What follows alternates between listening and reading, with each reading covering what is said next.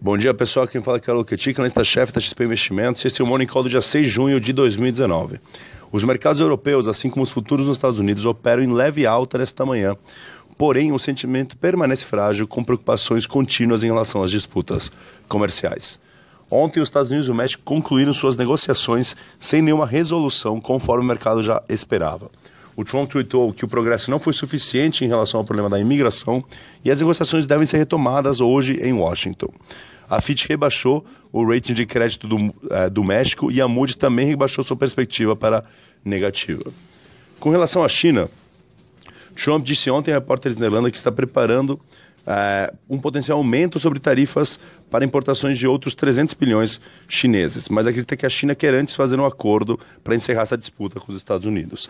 A situação continua tensa e essa declaração do Trump só adiciona mais risco aos mercados globais. Ontem, o preço do petróleo caiu significativamente eh, após os estoques de petróleo bruto dos Estados Unidos atingirem o maior nível desde julho de 2017, refletindo os efeitos negativos da guerra comercial entre os Estados Unidos e a China para a economia global. No Brasil, sem acordo, a Comissão Mista de Orçamentos adiou para a próxima terça-feira a análise do projeto é, que aprovaria o crédito suplementar para o governo não romper a regra de ouro.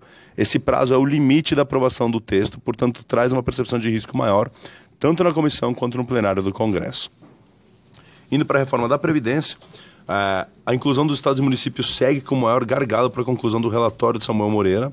E outro ponto que ainda gera bastante discussão é a regra de transição para os dois regimes. Por último, no mundo de política e economia no Brasil, o Supremo deve retomar hoje a sua sessão é, para decidir se, se, a venda de controle acionário das empresas estatais vai precisar de autorização do legislativo, assim como de licitação pública ou não. O placar atualmente está empatado em 2 a 2. Por último, nas empresas, a Ômega Geração anunciou ontem a conclusão da aquisição do complexo eólico é, Assuruá, no estado da Bahia. É, o compromisso da empresa com o retorno aos acionistas está perfeitamente ilustrado na transação, à medida que a gente estima uma taxa real de retorno de 11%, o que se compara com uma taxa real de, de 3,92% dos títulos do Tesouro de longo prazo. Basicamente é isso nessa manhã de quinta-feira. Qualquer coisa estamos à disposição. Um bom dia e bom mercado a todos.